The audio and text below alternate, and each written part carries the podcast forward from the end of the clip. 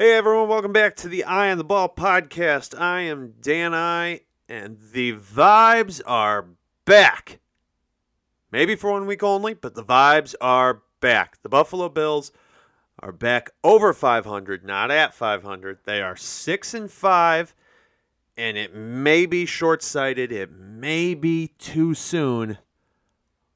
But boy, they passed the eye test on Sunday afternoon and there's a glimmer of hope returns that this team could pull something off.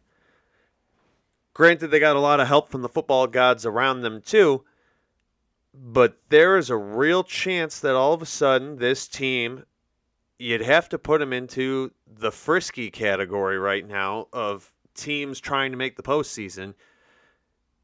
You wouldn't want to play against them. You wouldn't want to play against the Bills in the playoffs in any scenario. They're the one team that I feel like all the teams that are locks are looking at and saying, uh uh-uh. uh The teams above them right now, the Browns, the Texans, the Steelers, teams just below them, the Colts and the Broncos, teams will take any one of those. Nobody in the top four wants to see the Bills make it in as a wild card and have them come in because it, they can just be so dangerous because they did what we have been saying for weeks. They lived up to what we knew they were capable of. We saw it all year. They were so close, so close. Hints of it, flashes of it, whatever you want to call it. Finally, we see it all get put together and put together against an extremely good defense in the New York Jets. Now, a lot of things have to go their way, but this was a true demonstration of what they have been harping on all year complementary football. It just worked right from the opening kickoff. There was complementary football, special teams forcing a turnover on the opening kickoff, and also just a little bit of sweet cosmic payback to Gipson for the punt return for a touchdown in the opener, the fact that he gets popped by Reggie Gilliam and fumbles the very first time he touches the ball against the Bills since that moment, it really, really just set the tone for what we saw all afternoon on Sunday. And really, what the Bills want to be going forward. You have to have a little bit of that edge. You have to be a little bit smash mouth. You have to somebody like Reggie Gilliam getting out there, your fullback delivering a crushing hit with Quintin Morris, your backup, backup tight end, picking up the ball. That sets the tone for everything you want to see going forward. From there, I mean, the offense doesn't do anything with that series, getting the ball right away, but it was free points. It was a free three points where the Jets didn't even get a chance to run an offensive play. And honestly, they might have been better off if they didn't try to run offensive plays or to get a little bit into the defense just quickly before we get onto the offense because I think the offense is the storyline that everyone wants to talk about. But you cannot overshadow that this defense did its job. They took a bad Jets offense and they made sure they looked like a bad offense. The Bills have been making teams look decent, look like they can hang in there.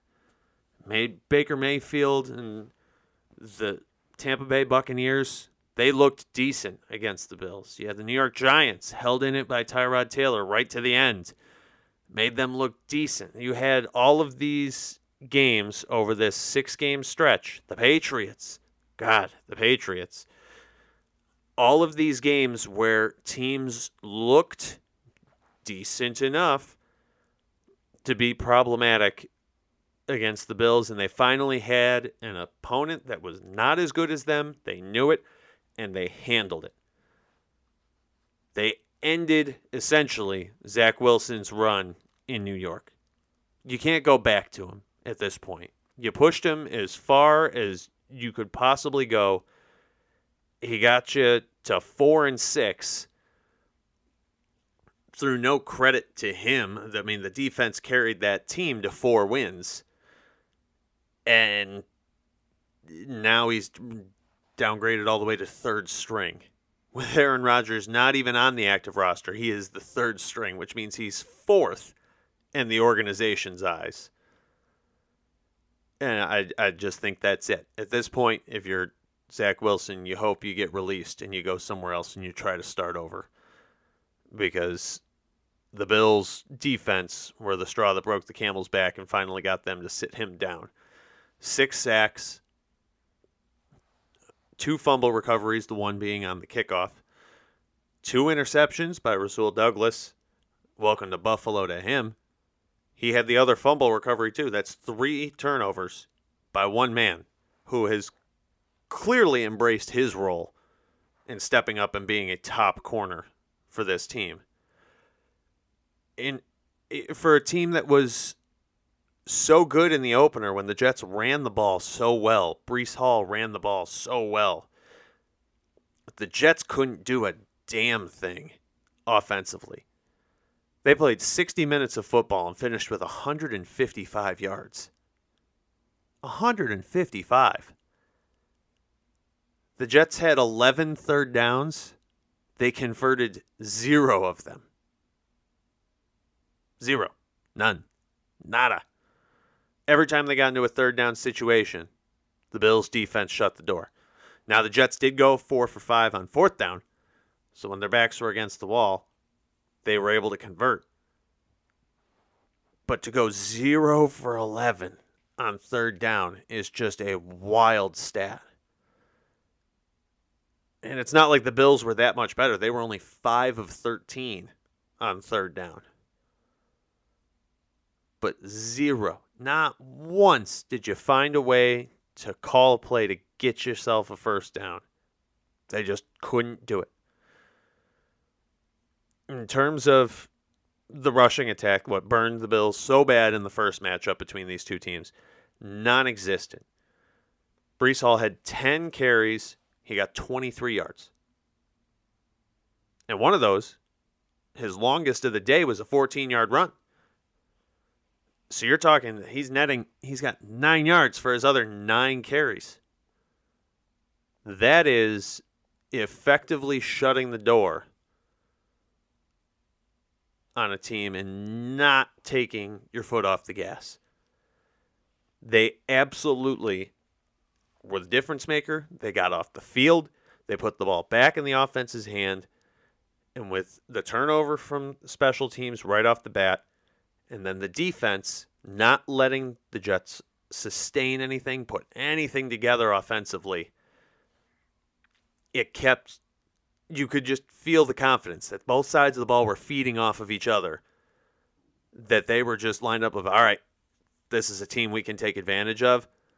Let's go and do it. For the offense, it, it it's about damn time. It where has this been the last month and a half? On one hand, I'm incredibly excited because this is the door's not shut, the season's not over. Every like you still can put yourself into the playoffs and compete here. But on the flip side, we waited through 6 weeks of nonsense going all the way back to London where you have losses to Jacksonville and to New England and barely getting by Tampa and the Giants and losing just so many bad weeks of inconsistency. It's a what took you so damn long to make the move? Because clearly, whether they want to say it or not, it pumped juice into the offense. They may be upset about Ken Dorsey getting fired, but they wanted to go out there and ball out for Joe Brady, and they did. And they his play calling may not have even been exponentially better. I mean, it was. His schemes and the plays they ran worked to perfection. But the level of execution that you saw from the players on the field showed that this is a team packed with weapons, a team that we knew could take advantage and put up points seemingly at will. Still a lot of stuff to clean up, still a lot of field goals that where they settled that they could have done more. I mean, you talk three field goals in the first half, three more in the second half, two more in the second half, one more, two more. Tyler Bass, I think, finished with four field goals. Field four field goals. So, but still, three in the first half. That that is a problem, and that's something that you can address. You have to be able to finish the job early. The Bills turn one more of those field goals into a touchdown instead. It's twenty to six at halftime, and if the game feels out of hand. Whereas sixteen to six going into the tunnel with the Jets driving down the field and getting a late score it kept things alive and just a little bit uncomfortable into the third quarter. Now, the Jets have one of the top defenses in the league. So, yeah, things aren't going to always go your way. You're going to struggle. But if they can find a way to get a few more points early, I think that this team is right back in the conversation to be absolutely scary down the stretch here. I mean, you went from a week and a half ago after the Denver game talking about how the sky is falling and they have to fire their offensive coordinator. They're sitting down in 10th or 11th place with only the top seven getting in. You're, you're so far out of the picture and it's all unraveling. To now, after just one game of showing you can do it, it's not so much a reminder to the fans or to the league or anything. Everybody else knew you were capable. It serves as a reminder to the guys in the room of this is where we should be setting the bar. Beating a team by 26 points, containing them while scoring at will, putting up points on eight or nine drives.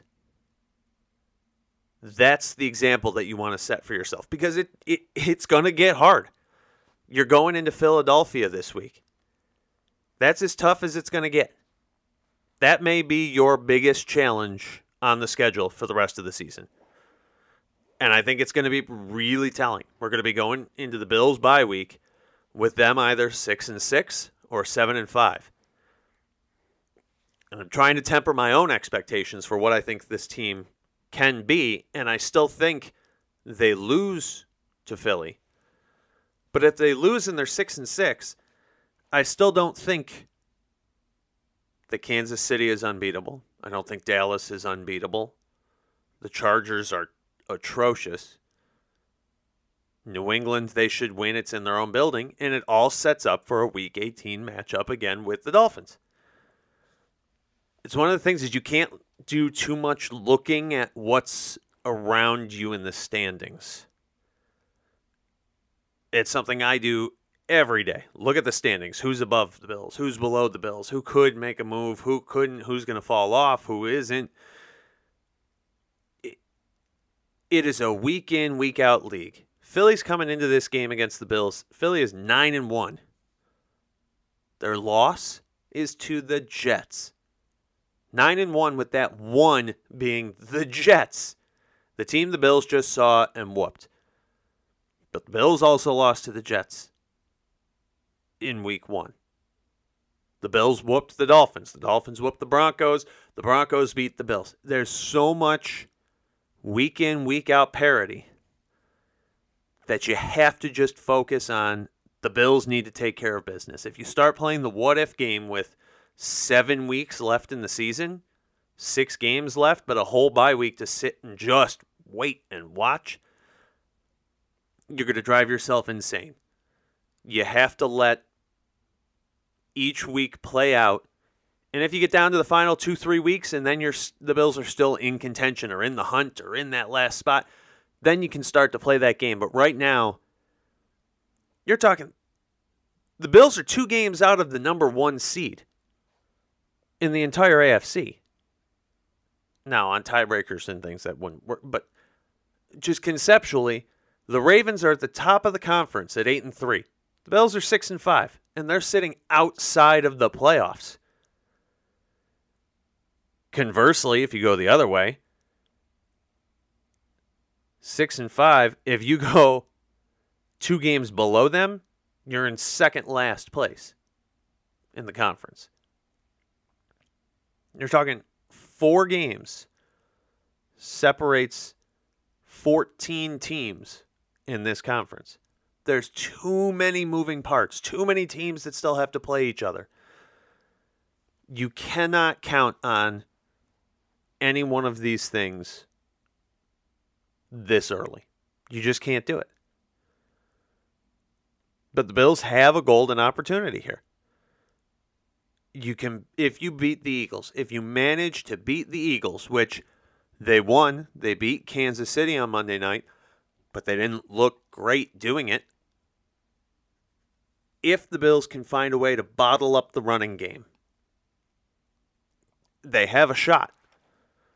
Now, granted, Philly plays everything is first down and nine essentially because if you ever get to third and one or fourth and one, they can just do the tush push, brotherly shove, whatever you want to call it.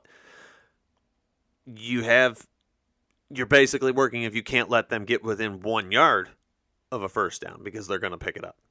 And if you manage to stop that once, congrats, you're not stopping it the next time. There's no magic formula to stopping that play. But you look at the teams you still have to play, you still get the Chiefs and the Dolphins. Those are the two teams above you. The Cowboys are 7 and 3. They're good, but they're beatable. New England is atrocious, but you've lost to them.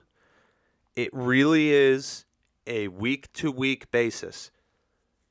And if you take just this past week, you have to work in small sample sizes.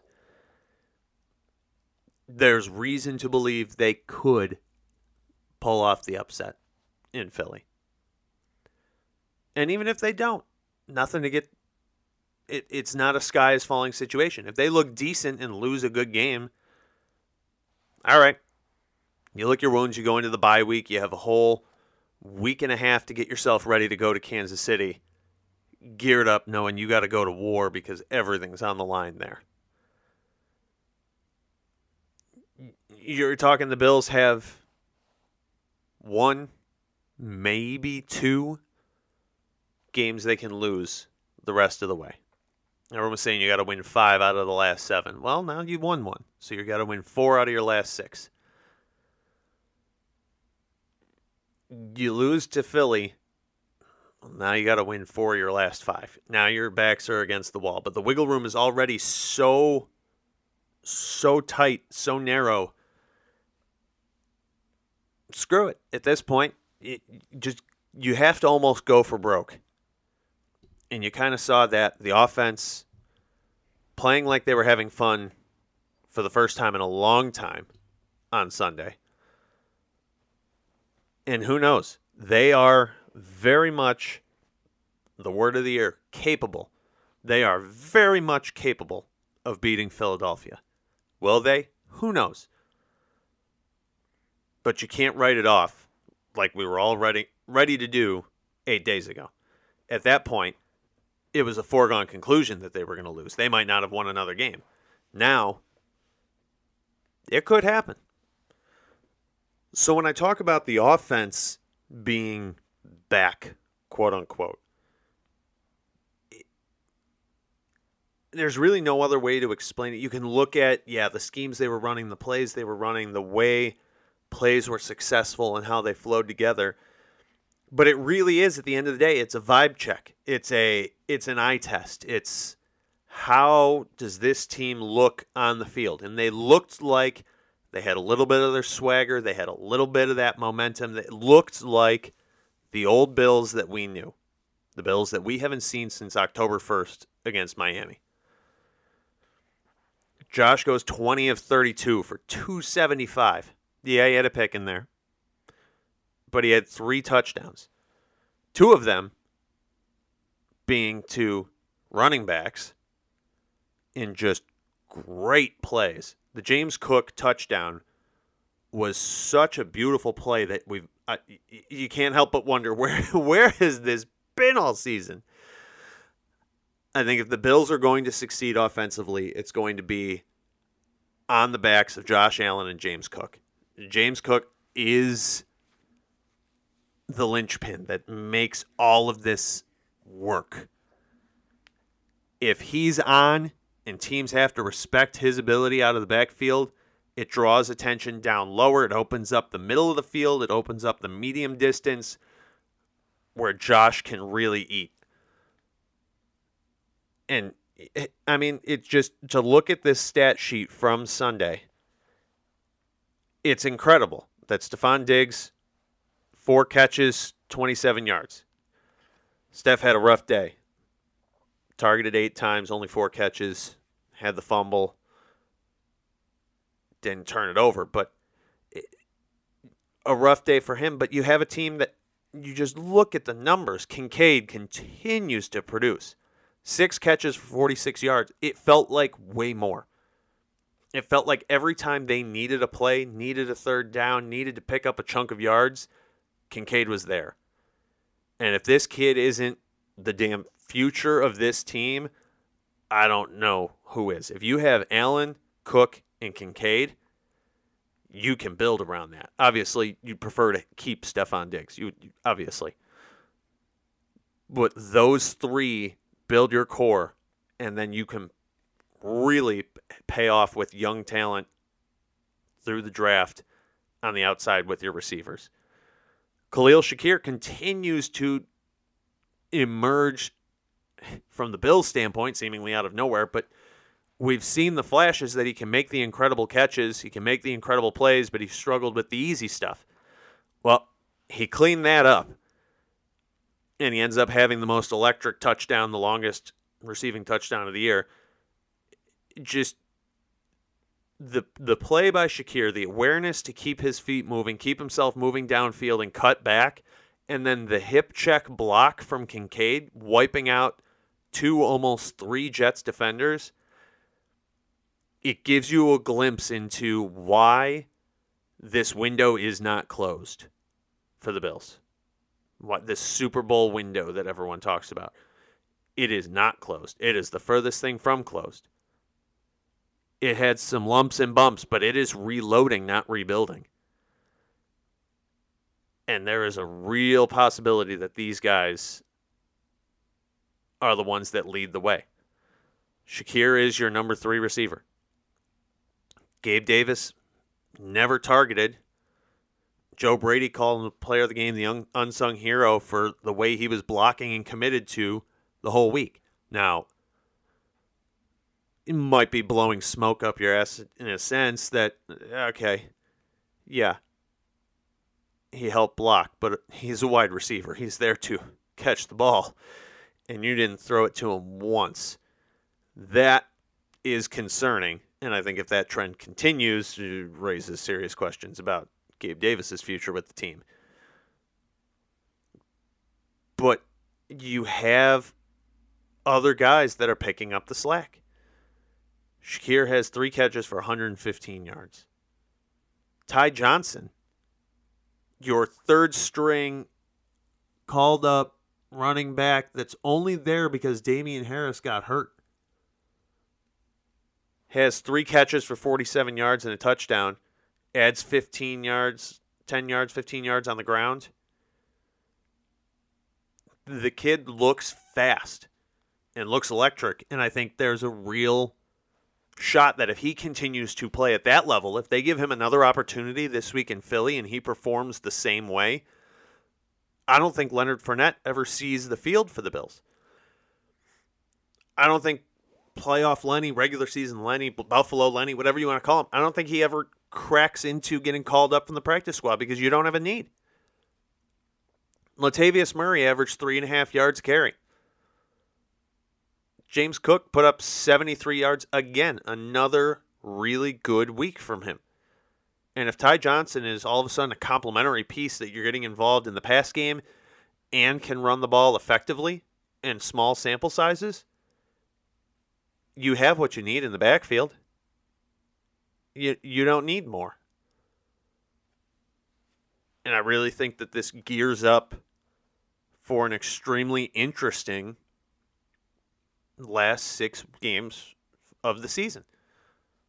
I think they match up well with this formula and Brady's play calling. Th- this formula matches up for them well in any game. Any defense. Defense wants to blitz. Josh can, has proved he can pick apart the blitz.